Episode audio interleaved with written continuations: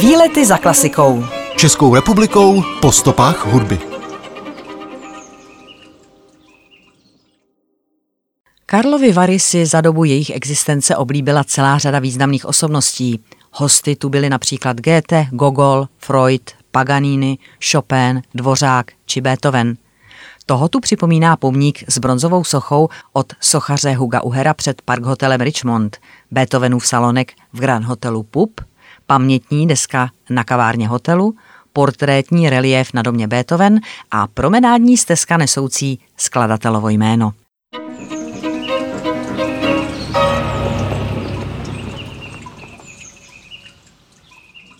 Německý hudební skladatel a klavirista Ludwig van Beethoven patří k největším hudebním zjevům všech dob.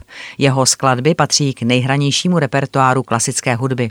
Beethoven se narodil v roce 1770 a jeho výrazné hudební nadání bylo zřejmé od jeho útlého dětství. Své první dílo publikoval ve 13 letech. Z rodného Bonu odešel ve 22 letech do Vídně, kde brzy sklízel úspěchy nejen jako klavírní virtuos, ale i jako hudební skladatel. Před dovršením 30. roku začal ztrácet sluch, ale i přes tento zásadní handicap se nikdy nevzdal komponování. Jeho tvorba obsahuje devět symfonií, 32 klavírních sonát, pět klavírních koncertů, 10 sonát pro klavír a housle, dále bezpočet smyčcových kvartetů, vokální i divadelní hudba. Velký skladatel období romantismu zemřel ve Vídni v roce 1827 ve věku pouhých 57 let. Beethovenova díla zněla i v českém prostředí. Například hned dva roky po vídeňské premiéře byla v Praze uvedena roku 1807 jeho symfonie číslo 3 zvaná Eroika. Roku 1811 proběhla ve Stavovském divadle premiéra jeho šesté symfonie pastorální a o tři roky později i premiéra jeho opery Fidelio. Tři dny před skladatelovou smrtí provedla Pražská konzervatoř koncertně jeho devátou symfonii. Kromě Prahy se Beethovenovy skladby hrály například i v Brně, Kroměříži, Olomouci. Jeho bezesporu nejznámějším dílem je symfonie číslo 9 D-moll opus 125 s ódou na radost, v níž autor v poslední čtvrté větě použil dosud neobvyklý a v symfoniích neužívaný prvek, zborový zpěv. Jako text využil báseň svého přítele Friedricha Schillera Oda na radost z roku 1785. Zpívaná část a současně nejznámější motiv této skladby se stala roku 1985 hymnou Evropského společenství, tedy dnešní Evropské unie.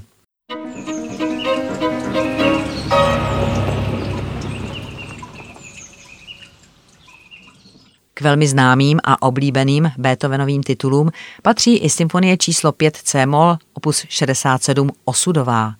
Tato jedna z nejslavnějších symfonií světové klasické hudby poprvé zazněla na koncertu 22. prosince 1808 v divadle na Vídeňce.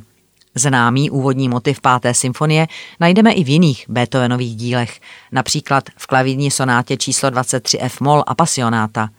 Byla také známou znělkou britské rozhlasové stanice BBC v osudových letech druhé světové války.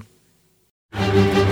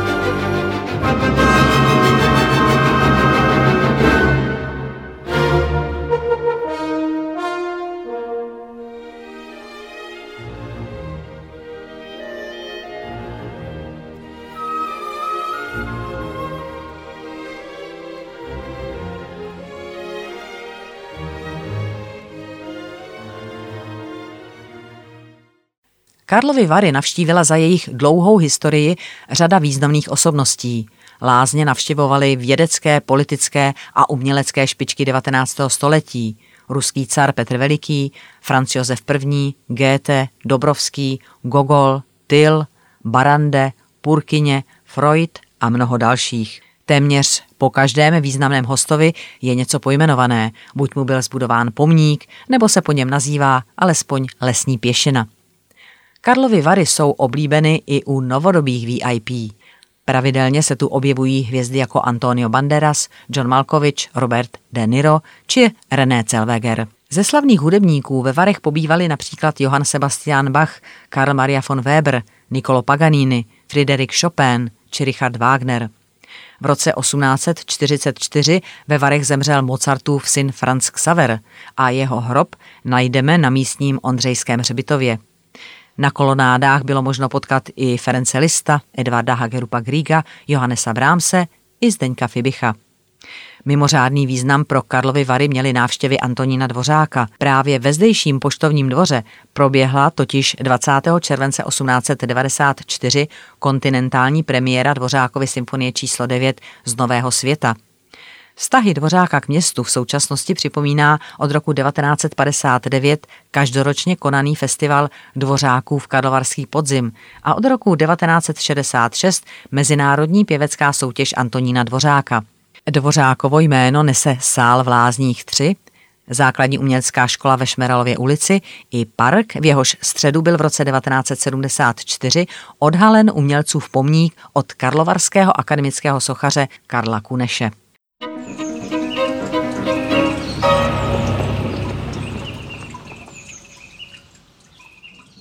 Německý hudební skladatel Ludwig van Beethoven dával obvykle přednost lázním Teplice, přesto Karlovy Vary navštívil hned dvakrát.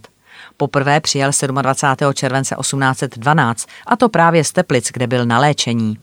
V Karlových Varech zůstal do 7. srpna, kdy odcestoval za další léčbou do Františkových lázní.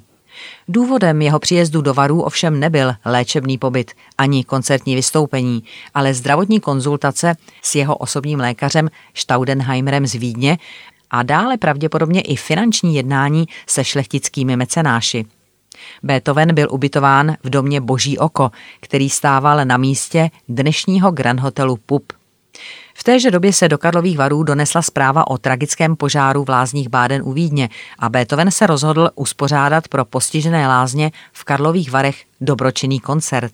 Vystoupil na něm s italským houslistou jménem Giovanni Battista Poledra, který tu v té době též pobýval. Koncert zaznamenal na obraze karlovarský malíř historických událostí Wilhelm Schneider.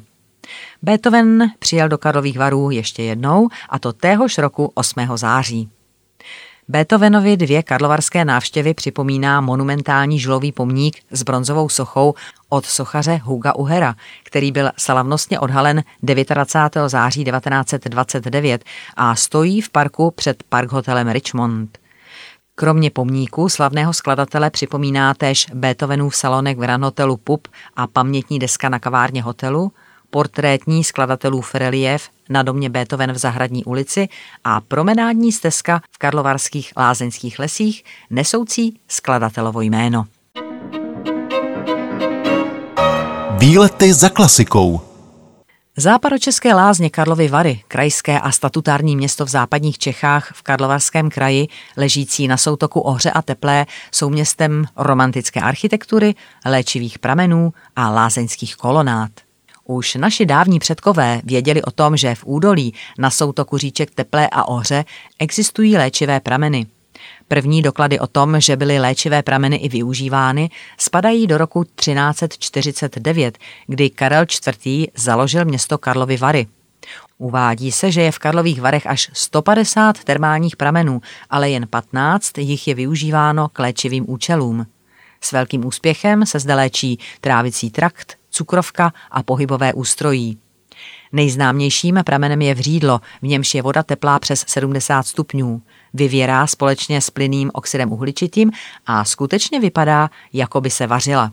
14. srpna 1370 udělil Karel IV. stávajícímu sídelnímu místu svobody a práva, jakých v té době požívalo blízké královské město Loket. Během 16. a 17. století museli rozvíjející se a prosperující lázně čelit nejprve povodni, následně požáru i útrapám 30-leté války.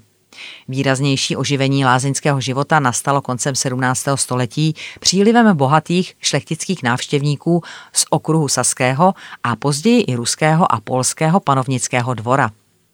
Až do konce 17. století si Karlovy Vary zachovali gotický ráz a dominantou městečka byla gotická věž někdejšího loveckého hrádku Karla IV. na skále nad tržištěm.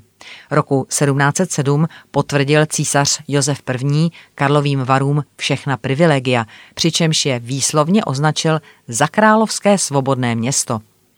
18. století pak bylo ve znamení velké slávy a rozkvětu. Byly zmodernizovány mlínské lázně, zřízen moderní vřídelní sál, vybudováno oblíbené výletní místo lázeňských hostů Poštovní dvůr, jenž později proslul koncerty orchestru Josefa Labického a četných slavných hudebníků. V roce 1792 byla postavena dřevěná kolonáda Nového pramene, první stavba svého druhu v Karlových Varech, která poskytovala lázeňským hostům možnost pobývat u pramenů i za nepříznivého počasí. Poslední třetina 19. století byla pro Karlovy Vary obdobím rozsáhlých stavebních prací a budování moderních lázeňských objektů. A tato výstavba dala městu jeho dnešní architektonickou tvářnost, nesoucí výraznou pečeť historismu a secese. Výlety za klasikou. Českou republikou po stopách hudby.